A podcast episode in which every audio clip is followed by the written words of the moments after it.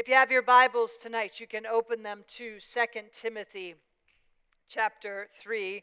2 Timothy chapter 3. I believe I have a strong word of, from the Lord uh, for you tonight. I know I've heard from him. I know that it, this is the word he wants me to deliver in this place tonight. And so uh, I just want you to bow your head for a moment and just ask him to give you a spirit of wisdom and revelation that this word would fall on good ground, not a hardened heart. So if your heart is hardened over anything tonight, I promise you it's not worth it. Let God soften that area of your heart because you want this seed of His word to penetrate and bring a harvest. And it will not work on hardened ground, no matter what somebody's done to you, said to you, uh, whatever. It's not worth it. Ask God to soften your heart in these moments. Uh, I, just pray and I ask you to do that. Uh, Paul wrote this passage that we're going to look at tonight over 2,000 years ago. But what we're going to read will sound exactly like the times we're currently living in. Paul is giving us a picture of the cultural climate of the last days. And it's amazing to me as I studied it this past week how similar it sounds to the times we're living in. And it would be very easy for each of us to detach ourselves from this passage and say it's about the world we're living in and other people. But I don't want you to do that. I, I want you to take an honest and a sincere look at your own heart as we maneuver through this passage tonight. So if you have your Bibles, first or Second Timothy chapter 3. I'm going to read verses 1 through, I don't know. Uh, we'll see. We'll see where we go. Paul says to Timothy, But know this, know this, that in the last days perilous times will come.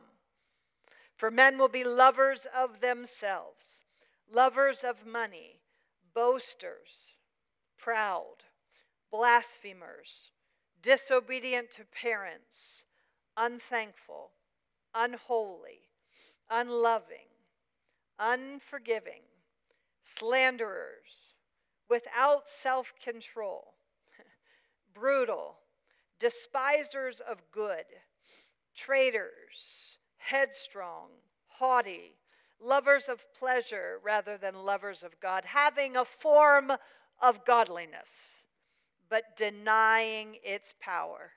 And from this, and from such people, turn away. And from such people, turn away. Paul says to Timothy, But know this, in the last days, perilous times will come. He, he, he stresses it, but know this and, and one translation says, but mark this, mark my words. Paul is using that phrase to get Timothy's attention and to get our attention. But there is a conjunction. You know that conjunctions join together what came prior to what is about to follow. So it's important that you know what came prior to Paul saying this. And, and I'll just summarize it for you because in, chapter 2, Paul is talking to Timothy this got me so much this week, I, I, could hardly stand it. I was so convicted by it. Paul was talking to Timothy in chapter 2 uh, about men who were masquerading as godly, frauds, people who were inauthentic, people in the church. And he's going to dis- di- continue that discussion in this next passage, the passage that we read. In chapter 2, he warned against word battles, against godless chatter, and foolish and ignorant disputes. I'm, I'm stunned at the, the amount of time and energy we spend disputing and, and, and talking back and forth about things that are just silly and a waste of time. He exhorted Timothy to pursue righteousness, faith, and love and peace out of a pure heart. He stressed a pure heart over and over and over. He warned that the servant of the Lord must not quarrel. Hear me. We've got to start taking the word of God seriously. A servant of the Lord must not quarrel, but be gentle to all, being able to teach, and not resentful. I, I spoke to a pastor friend of mine this week, and, and, and her husband had done something extremely hurtful to her.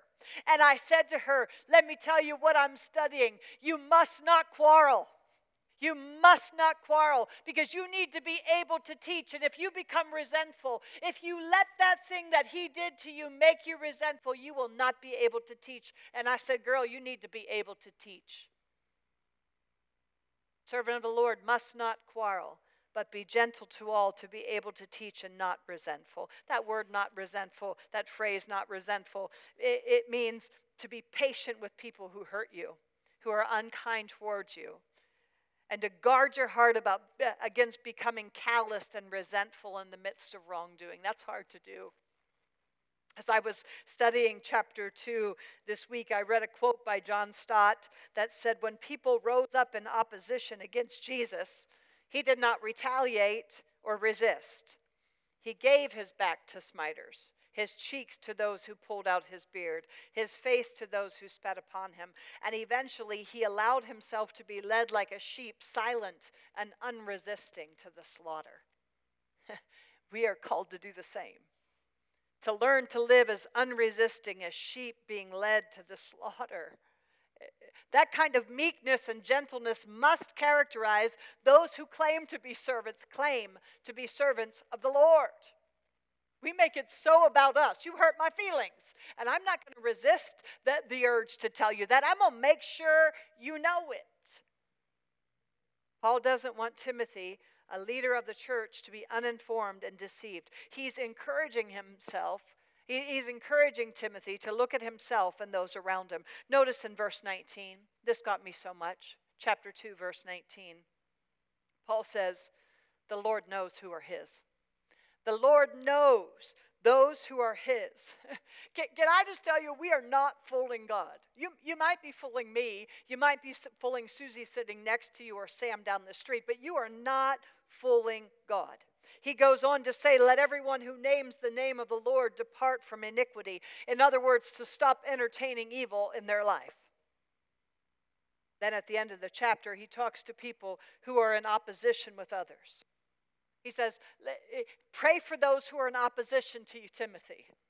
Pray that they're given a spirit of repentance, that they come to their senses and they escape the snare of the devil being ca- taken captive to do his will. I told you last week there, there, there's some gentlemen uh, that I know that, that, that, that are, are husbands to people who I love very dearly. I'm praying the scripture for them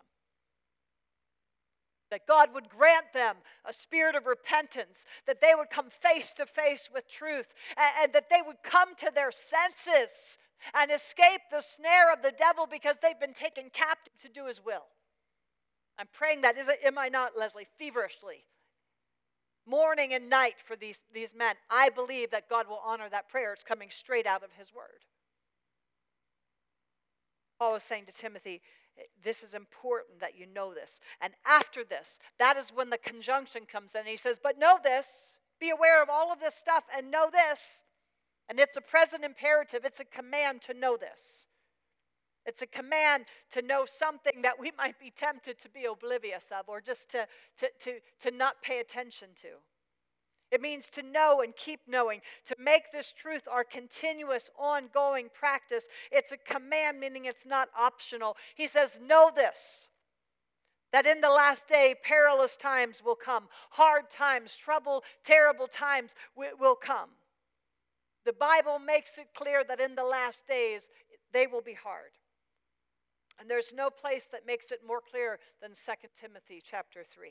He says, in the last days. He, he, he, says, there'll be terrible times, perilous times in the last days. When Paul is speaking of the last days, so many of us think that he's talking about the time just prior to the second coming of Christ. and, and, and many of us, even in this room tonight, probably don't think that's coming anytime soon. I am not one of them, but, but some of you may think that is so far off.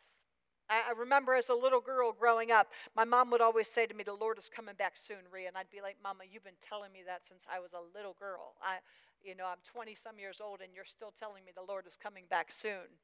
How, what, how soon is soon, Mom? And, and some of you think that same thing is taking place here, that we are not in the last days. I would disagree with you.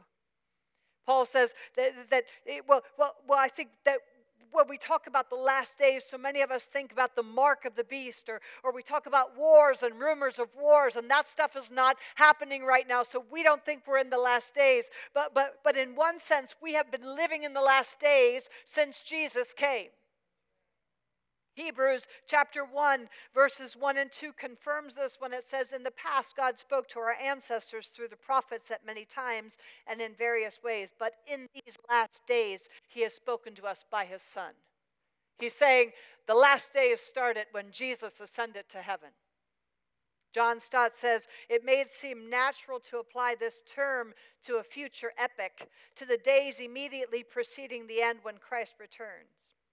But biblical usage will not allow us to do this.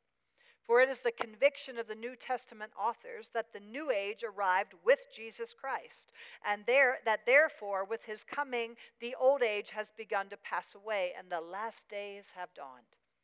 Thus, Peter, on the day of Pentecost, quoted Joel's prophecy. This is what I talked to you about last week. He quoted Joel's prophecy that in the last days God would pour out his Spirit upon all flesh, and he declared that this prophecy had now been fulfilled. So we are in the last days. Similarity, similarly, the letter to the Hebrews begins with an assertion that God, who had spoken of old to the fathers through the prophet, had in these last days spoken to us through his Son. So we are living in the last days. So look at verse 4, or look at verse 5. Paul uh, describes the condition of people's hearts in the last days, and then he commands Timothy in verse 5 to have to turn away from such people, to have nothing to do with such people. So if we weren't in the last days, then the people who Paul's describing in verses 1 through 4 would not even exist yet. And yet he tells Timothy to turn away from those kind of people, to stay away from those kind of people. And so, therefore, Paul believes that we're in the last days as well. Either way, whatever you believe about this, it's evident that history is moving toward the actual last days and the return of Christ. And so it's important, it's important to me that you have this kind of information. Sadly, because Jesus has delayed his coming, some people don't believe he's coming back at all. And I promise you, he is coming back as promised. And we need to be purposeful about discerning the times. And Paul has given us some help in being able to do that. He says, In the last days, perilous times will come. That word perilous means terrible, it means very difficult. The word means hard to bear, troublesome, dangerous, hard to do harsh, fierce, savage. Rick Renner says it's used in various pieces of literature to depict wild, vicious, uncontrollable animals that are unpredictable and dangerous, meaning the last days will be unpredictable and dangerous. The only other place, this is fascinating to me.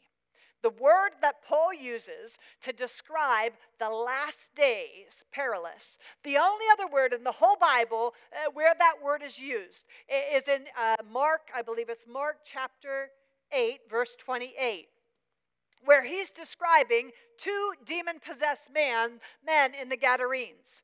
And, and these men were so fierce and violent that no one wanted to pass their way that people were terrified of them and didn't want to get close to them. That's the word that he uses to describe, uh, to, where he uses this word perilous, the only other place in the Bible.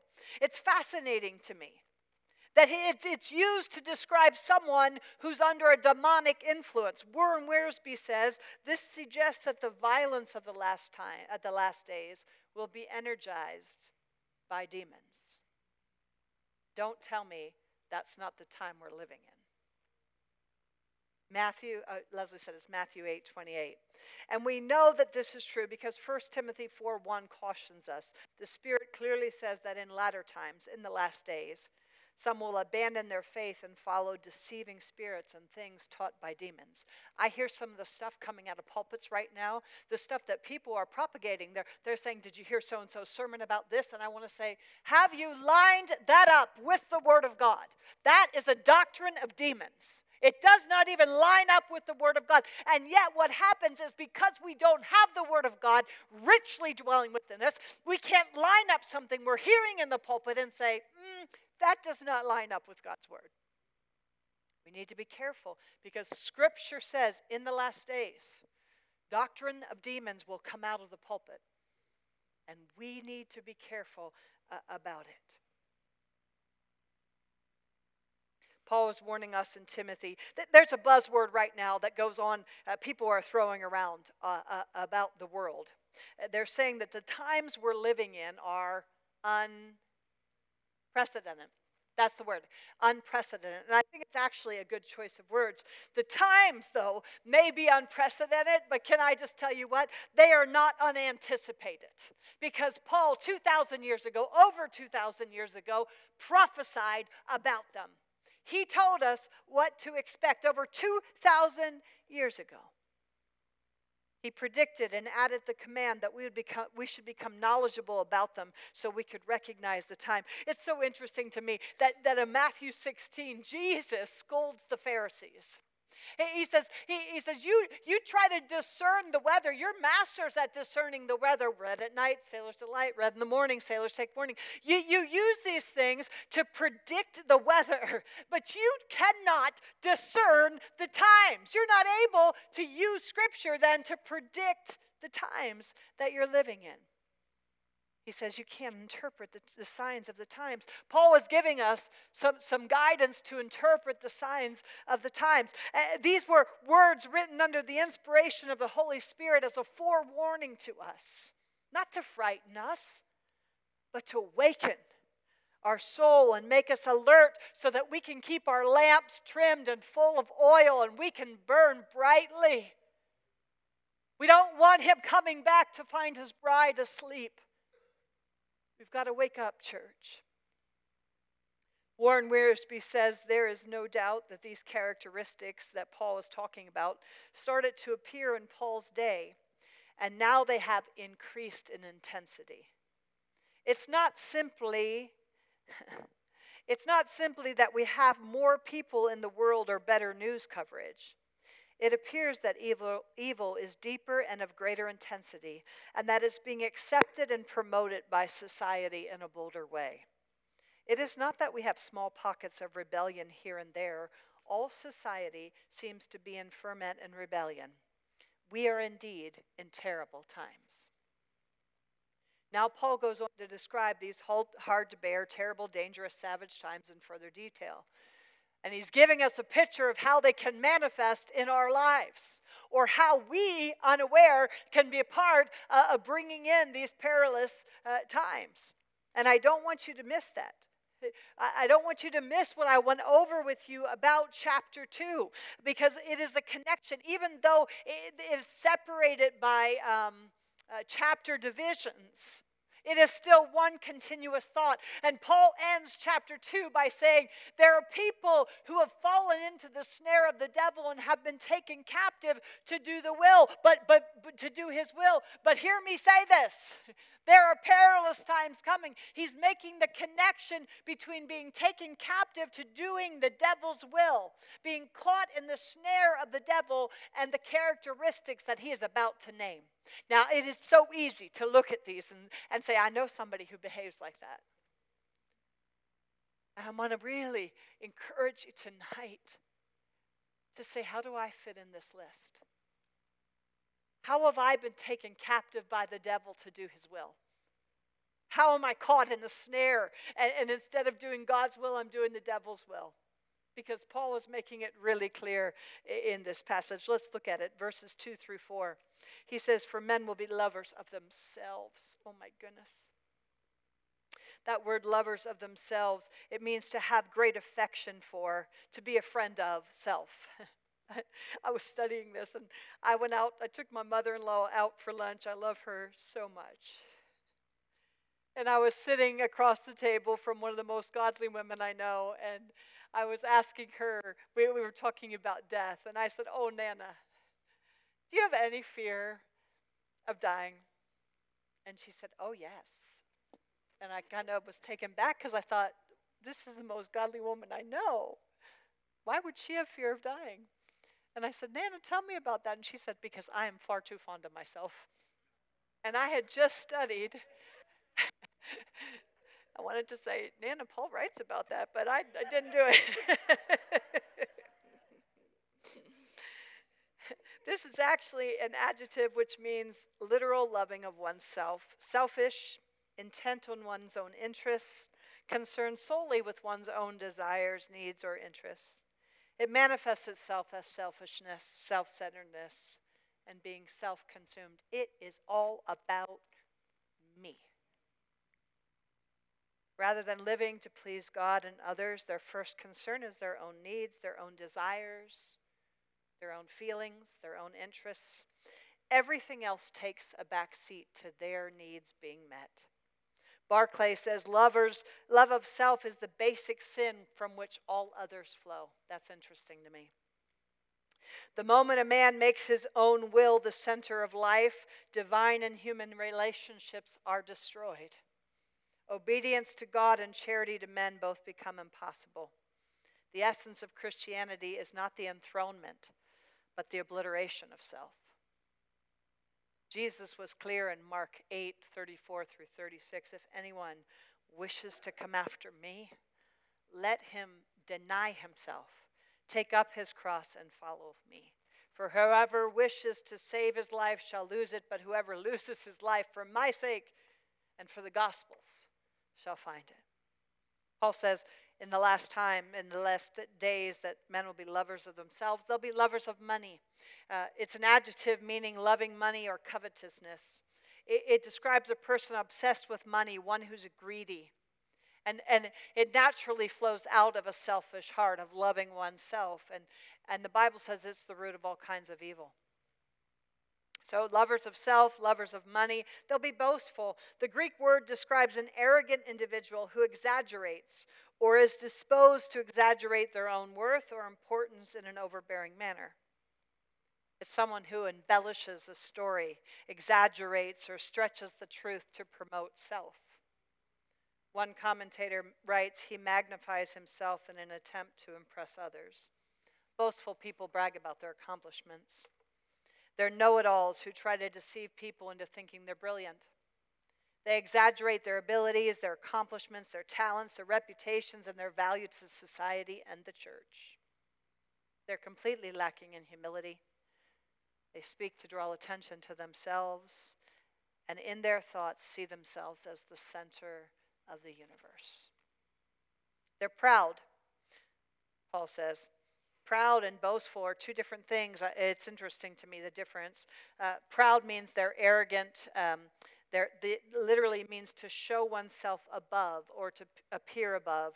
It's acting snooty or high and mighty. It, it, it is one of the things that Leslie and I, we pray together every morning. And one of the things that, that I pray constantly, there's a scripture that says, uh, don't think more highly of yourself than you ought. And I pray constantly, Lord, make me aware when I think more highly of myself than I ought. It doesn't say don't think about yourself, it says don't think about yourself more highly than you ought. And I, I, repent of it all the time. I say, Lord, I'm sorry for thinking more highly of myself than I ought. Quite frankly, I'm sorry for thinking of myself at all. Because I'm called to be dead. I'm called dead people. My, my, my biological father was a mortician. Trust me, dead people don't respond. They don't react. They, they, they don't have feelings. They, they don't get hurt. They, they don't want to be noticed. Barclay adds, it does not so much mean the man who's conspicuous and to whom others look up as the man who stands on his own little self centered pedestal and looks down. The characteristics of a, of a man who's proud is that he looks down on everyone else. The difference between being boastful and proud is the sin of the man whose proud is in his heart. He might even seem to appear humble. But in his secret heart, there's contempt for everyone else. He nourishes an all consuming, all pervading pride in his heart. And there's a little altar that he bows down to inside himself. He says there'll be blasphemers or revilers. It means people who are abusive. Abusive people speak disrespectfully to others. It's an adjective which means speech that's insulting, slanderous, blasphemous, abusive, reproachful, defaming, demeaning. It means to speak discourteously, slanderously against someone else. To speak ill, church, hear me. To speak ill of someone else. There should be no room for that in your mouth. As children of God, there should be no room in our mouth to speak ill of someone else. It means to spread negative information about someone. Mm. He says they'll be disobedient to parents. I, I don't need to explain that one. They'll be unthankful or ungrateful. Uh, that, that describes the ingratitude that results from taking everything for granted. These are people who don't appreciate anything. It's a you owe me attitude. It's interesting to me that in Romans 1, Paul says that ingratitude was only second to dishonoring God when he says they do not honor, honor him as God or give thanks. In other words, there are two sins they don't honor God and they don't give thanks to him. They're not thankful, they're not grateful. Describes men who are utterly destitute of gratitude towards God or others they refuse to re, they, they refuse to acknowledge the debt that they owe God and others. One of the things that we do when we pray in the morning is we've gotten to a point. Leslie started praying one morning. She's like, Lord, I just want to thank you so much for a bed, that I got a bed to sleep in, and I have cozy covers, and I have a roof over my head. And, and that started a, a time where we go into prayer and we, we just start thanking God, thank you that I have a job. Thank you that I have not one car, but two cars. Thank you that I can pay for insurance. Thank you that I had food in my cabinet. Thank you that I can go to the grocery store. There was a time, there was a time in my life, not so long ago, that I had to go to the grocery store with a calculator because I had to be careful with the amount of money that I spent on groceries because I didn't have it to spend. I'm grateful to have groceries in my cabinet. I'm grateful for it. I'm grateful that I have a sound mind. I'm grateful that I'm saved. I deserve hell and He gave me heaven. I'm grateful that He snatched me out of the muck and the mire. I'm grateful that I have a husband that loves me. I'm grateful that I have health in my body. I'm grateful that I have a, a, a, a good memory. I'm grateful that I can retain Scripture. I'm grateful. But Paul says, in the end times, people will become ungrateful and unthankful. They'll be unholy. This describes people who set aside God in order to live to please themselves, who ignore Scripture and say it doesn't apply to me, that I can live however I want because I am saved by grace. They're unholy. These kind of people can only go in one direction towards wickedness because they instinctively resist anyone or ideas that would force them to measure themselves by God's standard. I'm telling you, this is infiltrating the church where if I preach on the Word of God, somebody will say to me, No, that's really convicting, Ria. How about we bring a comedian in? Or how about we, we laugh? Or how about we do something fun and, and you make me laugh and feel good about myself? Could you preach on love? Could you preach on, on grace, Ria? Could you preach? Because, you know, then I'm not challenged to change then I don't have to look at my life and I don't have to measure it by God's standard. And therefore, I will never change and I'll never transform because I can excuse my behavior and I don't have to live to please God. Paul says, Oh, it's perfect for the end times. It's a sign of the end times. I, am going to jump ahead, Lynn. Are you ready for me? Because I, have to jump ahead because I, I, said the word sign and it just made me think of this. I, am from Pennsylvania. And I, I, love going home to me. and when I, I go to Pennsylvania, the first sign I see is Illinois. Welcome to Illinois. And I'm like, oh, I'm on my way home. And then I go to Indiana and I cross the Indiana line and I see that exact same sign right there. And I get to Indiana, and I'm like, I'm a little closer to home. And then I get to Ohio. Now, my mom was born and raised in Ohio, so I always love to get to Ohio because I see the exit where we get off to go to her house when she was a little girl. And, and I think, oh, I'm closer home. And, but then I start crossing the Pennsylvania border and I see this sign, which it says, pursue your own happiness. And I was born there. I'm just going to tell you that. But, but I see and I did pursue my own happiness for a very long time. It's ironic that I lived in Pennsylvania. But I get to Pennsylvania and I'm like, oh, I'm almost home. I am an old lady who home is, is Wisconsin with my husband, but I get so excited because I'm almost home. And then I get a little further into Pennsylvania and I see State College. I, I see Penn State, and I'm like, we're Penn State proud. And I'm like, I'm almost home. And then a little bit further, and this is the street that my home was on, Route 104, rural country girl. And I'm like, I'm, but this is the kicker for me, Dave, am I right? This is the kicker. Leslie, she's been there. I, I live in this teensy tiny, blink your eye and you're through it town, and this is Cruiser's Cafe. And it is on the um, intersection of Route 104 where I live and, and 35. And, and, and, there's a crossroads there. And I'll call my mom when she was still living. I'd be like, I'm at the crossroads. I'm almost home, Mama. I'm passing cruisers. I can't wait to go there to eat. I love to eat there. That's so much fun. It looks like a dump, but they have such good food. And I'm like, I'm a cruisers, mom. And then I know just down the street, two miles from there, is my daddy's house. I'm almost home. Can I tell you that I believe we're at Cruisers Cafe? We're not in Illinois. We're not in Indiana. We're not even crossing the Pennsylvania line in last times. We are almost home. We're close to our daddy's house. It is almost that we are almost at Cruisers Cafe. That's where we're at right now. And Paul is saying, Hear this. I, I want you to hear this.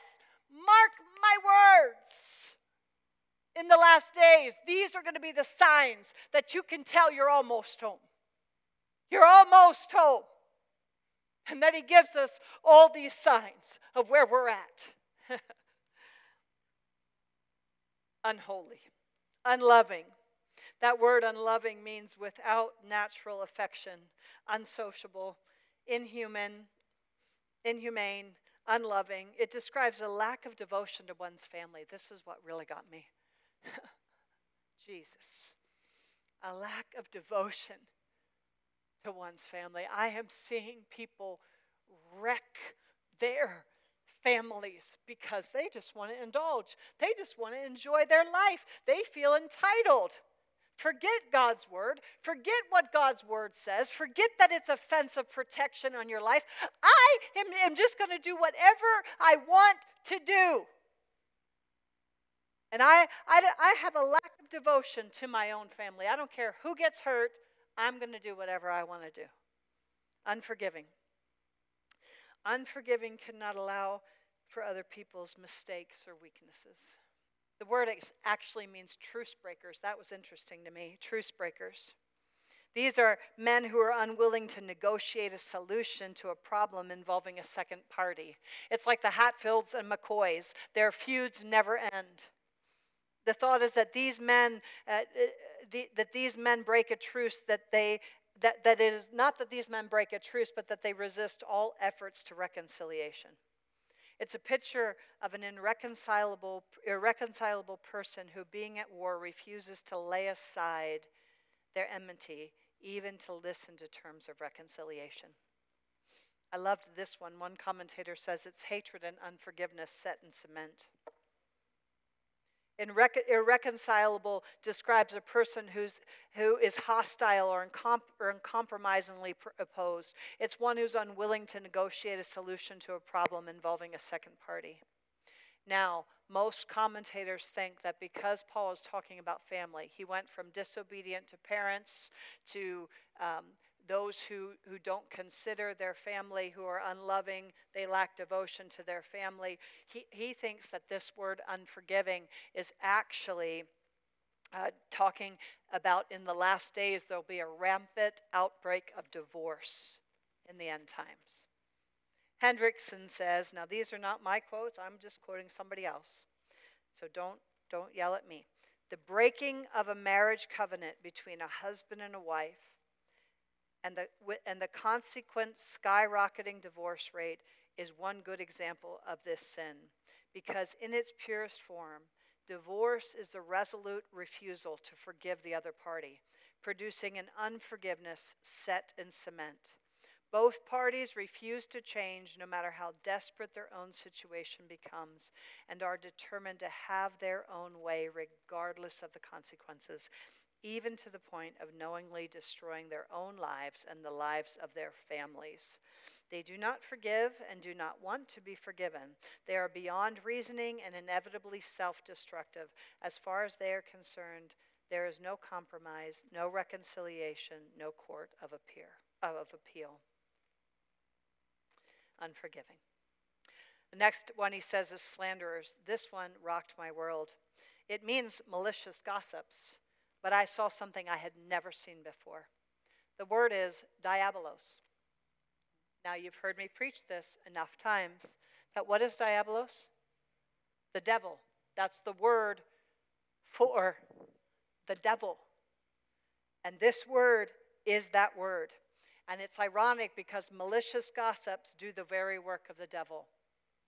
There's a scripture that says, You're like your, your father, the devil, when you lie, when you deceive, when you gossip. Diabolos points out the fact that these individuals are like devils because they imitate the devil in constantly inventing and throwing evil reports and accusations at others. It means to falsely accuse and divide people without any reason. Do you know that when you slander somebody, when you gossip maliciously about them, you are doing the work of the devil? You're destroying a reputation. You're throwing slanderous words. You're throwing accusations. He is the accuser of the brethren. Do you understand that? And, and we behave like him when we gossip and slander. He says people be without self control what time is it? Without self control. Uh, it means without strength. It, it means without strength to resist the solicitations of one's passions. And it describes a man who's powerless and unable to govern his fleshly appetites.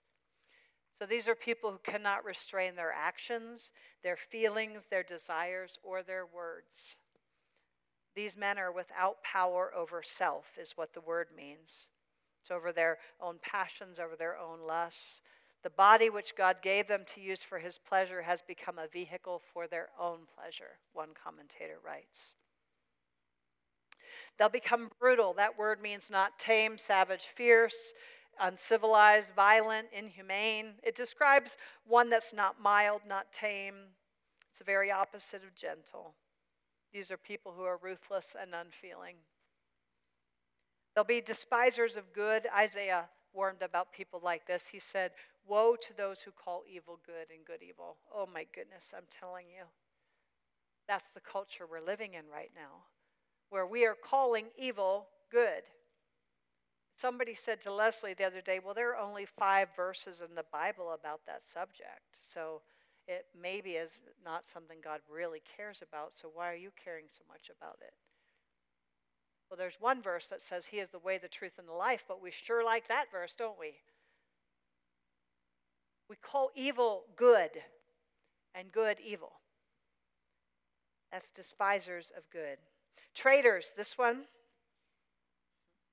this is my button because anybody who knows me will know that I value loyalty above everything else. Traitors, it means to um, betray. It describes men who betray another's trust and confidence, and those who are false to an obligation or duty.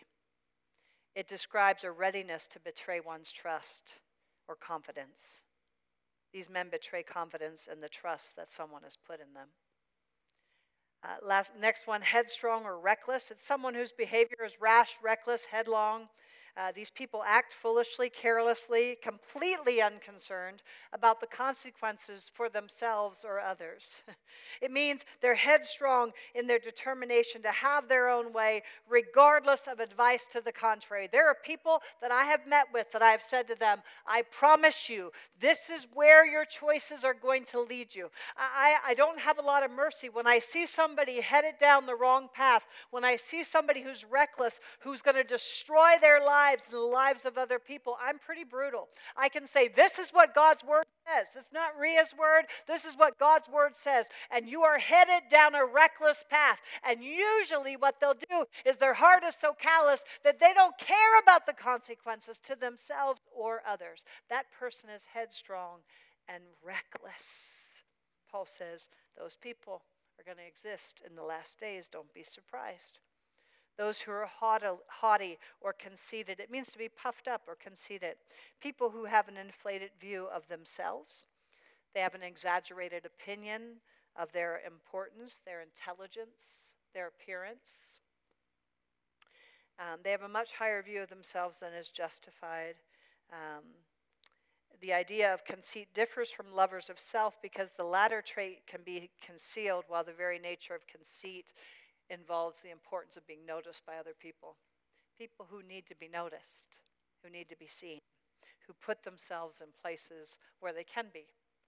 Um, lovers of pleasure rather than lovers of God. Oh my. Lovers of pleasure. Phileo means to love. Hedon, hedon, that's where we get our word hedonistic. Two words are combined. It means um, they love something that tastes sweet or something that's pleasant, pleasant or enjoyable. Paul is saying in the last days people will be obsessed with pleasure, with eating, drinking, partying, and entertainment. Rick Renner says they'll be occupied with new methods to alleviate boredom.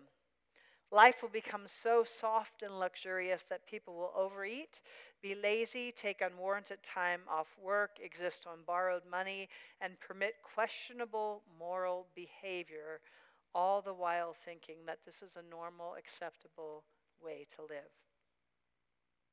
Hiebert says they put devotion to self satisfaction above devotion to God. Love for God is not controlling, um, is not the controlling motivation in their life.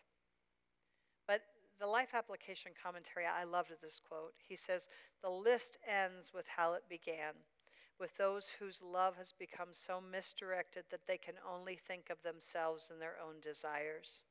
Those who fail to acknowledge God eventually aren't able to love God. Lovers of pleasure rather than lovers of God. Verse 5 says these people have a form of godliness but deny its power. And then he says, But from such people turn away. All of these negative, selfish characteristics come not from unbelievers but from people who call themselves Christians, who have a form of godliness but deny its power therein. They're evident in people who have been taken captive by the devil to do his will, people who profess but do not possess godliness, people who have a form but deny its power. You say, well, what's a form, Ria? Well, form is, uh, it looks good on the outside, but on the inside it has no substance. The form of godliness is I'm in church every Sunday and I don't ever miss.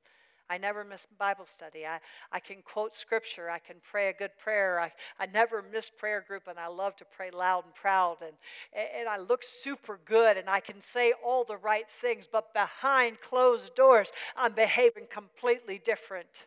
They have a form of godliness, but they deny the power to walk out that godliness. Even though the same power that raised Christ from the dead is living within us, we indulge the flesh rather than walk in the spirit, and we wonder why we're powerless Christians who nobody wants the God we serve. They have a form of godliness, but they deny the power therein. I want you to know that the flesh can put on a show of godliness while being empty of true spirituality. I love the AMPC, for although they, they hold a form of piety, true religion, they deny and reject and are strangers to the power of it. Their conduct belies the genuineness of their profession. Avoid all such people and turn away from them. One writer writes These men go through all the correct movements and maintain all the external forms of religion, but they know nothing about the dynamic power of the spirit filled, supernaturally energized Christ, which transforms sinners into saints. They are masqueraders, charlatans, fakes. when Les and I pray in the morning, I say to the Lord constantly, examine my heart. I don't want any false way in me. I don't want to be a charlatan. I don't want to be a fake. I want to be authentic. I want to be a laid down lover of yours. Lord, I am giving you permission to put your finger on any garbage, any masquerading in my life. Expose it, uncover it, reveal it, Lord God, because I want you to deal with it. I am done playing games spiritually. I believe we are living in the last times. The signs are clear to me. And we have got to wake up, church. Somebody said to me Friday morning, they said, You know, sometimes I send in your messages and I'm like, Oh, that was hard to hear. And I said, I'm not going to change. I don't care if we empty out this whole room and there are three people left. There'll be three strong believers who are sold out and laid down because that's the message I'm preaching. I am not interested in tickling ears or, or filling a, a, a, pew. I'm not interested in numbers. I used to be very interested in numbers because I felt like it was a, it was a, um, not a determination, but a, an evidence of whether or not I was successful in what I was doing. And then the Lord took me to the scripture where he had 5,000 people following him, and he said something hard. And the Bible says that he, they turned and walked away. And he was left with the 12, and he said, Are you going to leave too? And, and one of them says, Where would we go? For only you have the words of eternal life. We don't like what you're saying, but we know it brings life, and so we'll stay. I know I preach a hard message. Can you imagine living with me? Can you imagine being my best friend? It's a hard message. This guy gets away with absolutely nothing. I don't get away with anything. You see, I won't ever be guilty of preaching a message that hasn't first preached to me. I won't do it. I won't be a fake. I won't be a charlatan. I won't be a masquerader. I can promise you the message I preach is hard, but it's a message I preach first to myself. It's a message. My team heard this message this week. They got the message. They got, they got a text from me saying, Girls, we have to look at this thing in our life. The Bible says that judgment will begin with what? The church. The church. Well, if we're already judged, why would it begin with us? Mm, because they're masqueraders. This is not to make you feel condemned. Maybe convicted, because that'll change you, but never condemned. There's grace and there's mercy. I met, I, I, I, I fit a lot of that list. I'm just telling you, there's grace, and I, I'm aware of it can't be perfect. I won't be perfect. I won't be complete till I stand before Him and, and I will be glorified. There is justification, sanctification, glorification. Uh, when I came to Christ, I was saved when, uh, by grace, not by works, so that no man can boast. When God looks at me, He sees the blood of Jesus that covers me. I am justified. It is just as if I've never sinned. That's how God sees me. But He says, Ria, come on. That same grace that saved you now lives within you, and you are sanctified. It's a sanctification process. Uh, I, I, I was saved, I'm being saved, I will be saved. The being saved process is that, that I, am, I am working out my salvation with fear and trembling. I'm working out my deliverance, and I do that through obedience. And, and the obedience process, I'm being sanctified. I'm starting to look more like God. Is it perfect? Am I perfect? Ask Dave. Absolutely not. I mess up all the time. Bible says aim for perfection. Strive. People say, "Oh, we don't strive. We're saved by grace." Yes, you were justified by grace. It was just as if you've never sinned. Now you're sanctified by the same grace, and you're aiming for, for, for perfection. You are, you're aiming to obey because of the, the power of God that lives within you, the grace of God that empowers and enables you. Will you be perfect? Not till you are glorified. That's, I, I, I, I was saved, I'm being saved, I will be saved. That, that, that future salvation is when I walk into heaven. And now, I, I, back here, justification, I'm saved from the penalty of sin. Sanctification, I'm being saved from the power of sin. glorification, I'm being saved from the presence of sin. When I stand before God, I will be perfect because He is perfect. Sin will not have any power in my life anymore, and I will not struggle with sin anymore. It's not going to happen until I walk through the gates of heaven. But we've got to stop excusing it because the same power that raised Christ from the dead lives within us, empowering us, equipping us to say no to ungodliness. Everything you need for life and godliness is in you. Not when you get to heaven, it's in you now. Ray Pritchard, one of my favorite pastors, writes In the last days, as men turn away from God, paradoxically, they will become more religious, not less. Religion will become more and more popular as we approach the end times because people will seek some refuge in a world increasing, that has increasingly lost its way. They will ask the right questions, but will follow the wrong answers. It will be religion for religion's sake, not religion for the sake of knowing Christ. They will join the church or some other religious organization. They will be baptized, attend the services, sing and pray and give and go through the motions, but their hearts will not be in it. They will deny the very power they profess to believe. In particular, they will embrace, embrace a kind of, hear this, in particular, they will embrace a kind of postmodern religion that allows them to do anything, believe anything, endorse anything, live in any way they choose, as long as it makes them happy. They will say things like, We don't need to be bound by outdated rules of the Bible. Those were written 2,000 years ago and don't apply to us today. That's not far fetched. You can say things like that today and be elected a bishop in some denominations. That was Ray Pritchard, not Ria, but Pritchard. Um, we can't hear a message like we heard tonight and not have to carefully examine our own hearts. We can if we're calloused and hard hearted.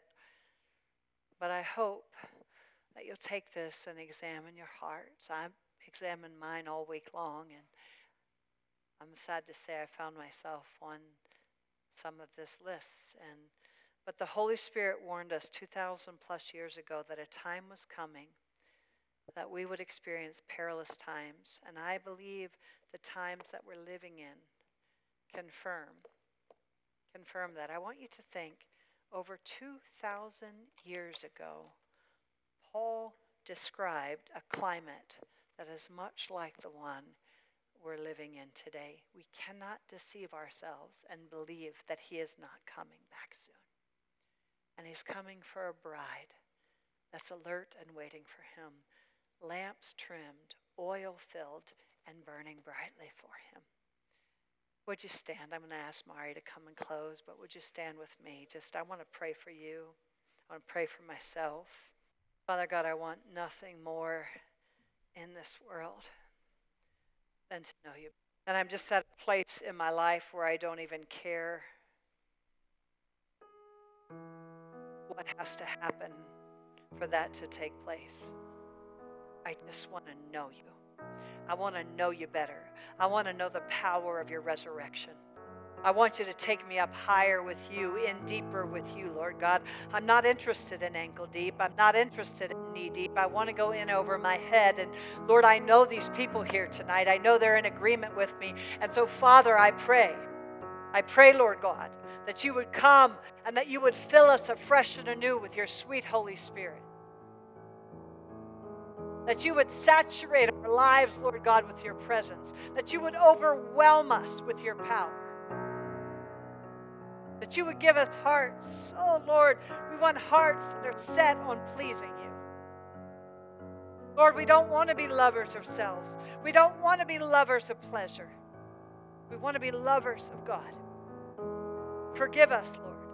Forgive us for turning our gaze inwardly towards self instead of setting our eyes on things above, not on the things of this world.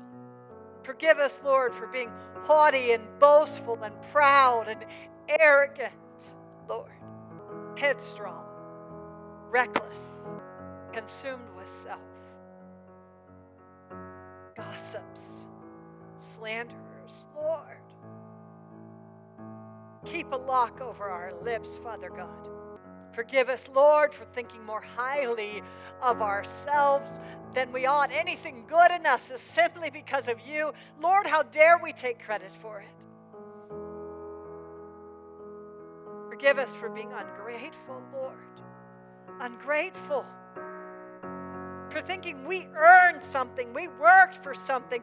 Lord, if we have earned or worked for anything, it's because of your grace that enabled and empowered us to do it. You've given us a mind, intelligence, the ability to do it, Lord. Forgive us for being unholy, for entertaining thoughts that are contrary to your word, for doing things that were contrary to your word for disobeying and calling it okay, for looking at something evil and calling it good. Lord, forgive us. Wash. Lord, I'm praying for a washing, a washing, a washing, Lord, of your Spirit. Cleanse and purify your people, Father God. Purify me. Cleanse me, Lord God. I pray from the top of our heads to the tips of our toes, Lord, that your Spirit would wash over us now. Wash away the impurities, the filth. Forgive us for greed. We've invested in a brand new outfit rather than invest in your kingdom. We bought a fancy new car when we need a fancy new church. And we've called it good. Lord, misplaced priorities, selfishness, self centeredness. Lord, I make so much about me. My feelings are hurt. They said that about me. They weren't nice to me. They laughed at me. Me, me, me. Meanwhile, a world is dying without you, ignorant of you, Lord God, and I've made it about me. You say, rescue the perishing, snatch them from the fire. Lord, snatch them from the fire. There's been times I've wanted them thrown in the fire. Forgive me, Lord, for being unforgiving. Unforgiving. For not having tolerance for people's weaknesses and shortcomings. Oh, but I want people to be tolerant of mine. Father, forgive me. Forgive us, Lord. Forgive us. Cultivate holiness in us, Lord, without which no one will see the Lord. That's what your scripture says, Lord. And we discount it like it's nothing. We need to make a covenant with our eyes that we will not look on any unclean thing, any filthy thing, any impure thing. And yet we've called good, entertaining, what you call evil. We look to get life from what cost you your very life. Forgive us, Lord. Father, I'm not looking for an emotional moment. I'm looking for radical life change for myself and for your people. I pray, Lord God, for the conviction of your Holy Spirit to come upon us. If my people who are called by my name will humble themselves and pray and seek my face and turn from their wicked ways. I pray for a turning. Then you'll hear from heaven and come and heal their land. Lord, our land needs healed. Lord, I stand with, uh, who was it, Abraham? No, who was it, Lord? Who says, Will you, will you relent if there's one good person? Ten, ten righteous, will you relent? I'm just asking you to relent. I'm calling on you to relent. I know you want to destroy, but I'm calling on you to relent, and you did. Lord, we're asking you to relent. Our land needs healed. Draw your people back to yourself, Lord. Sweep through this nation with the spirit of repentance, Lord God. Call your people back to yourself. I pray that hearts would be softened again that we would not harden our hearts against the things of God, Lord God. I pray for a voice that goes forth, a beckoning, a trumpet that sounded, Lord God, that would call your people back to yourself. Lord, have mercy on us. Have mercy on us, your people. Have mercy, Lord. Send the fire of your spirit across this nation, the winds of your spirit, Lord God. I pray that they would sweep this land, awaken souls, open eyes to see like they've never seen before. We speak to deaf ears, to hardened hearts, Lord God, to calloused hearts, and we command ears to be opened, hearts to be softened, Lord God, and eyes to see, blind eyes to see again. That people would return to the law of life and that they would once again see the goodness of the Lord in the land of the living, that they would have eyes to see how good the Lord has been to them, and that we would no longer live ungrateful. Make us lovers of God again, Lord. That has to be a work of your Spirit. Let it begin here tonight, Lord. Lovers of God lovers of God. Lay down lovers of God. Authentic, sold out, laid down lovers of yours. Fire of God. Burn in this place. Put a fire in our soul that we can't contain and that we would never want to control. Burn, burn in us, Lord God. Burn away the dross. Higher heights deeper depths. We want to know you better. Lord, we want to know you better. Jesus. Jesus.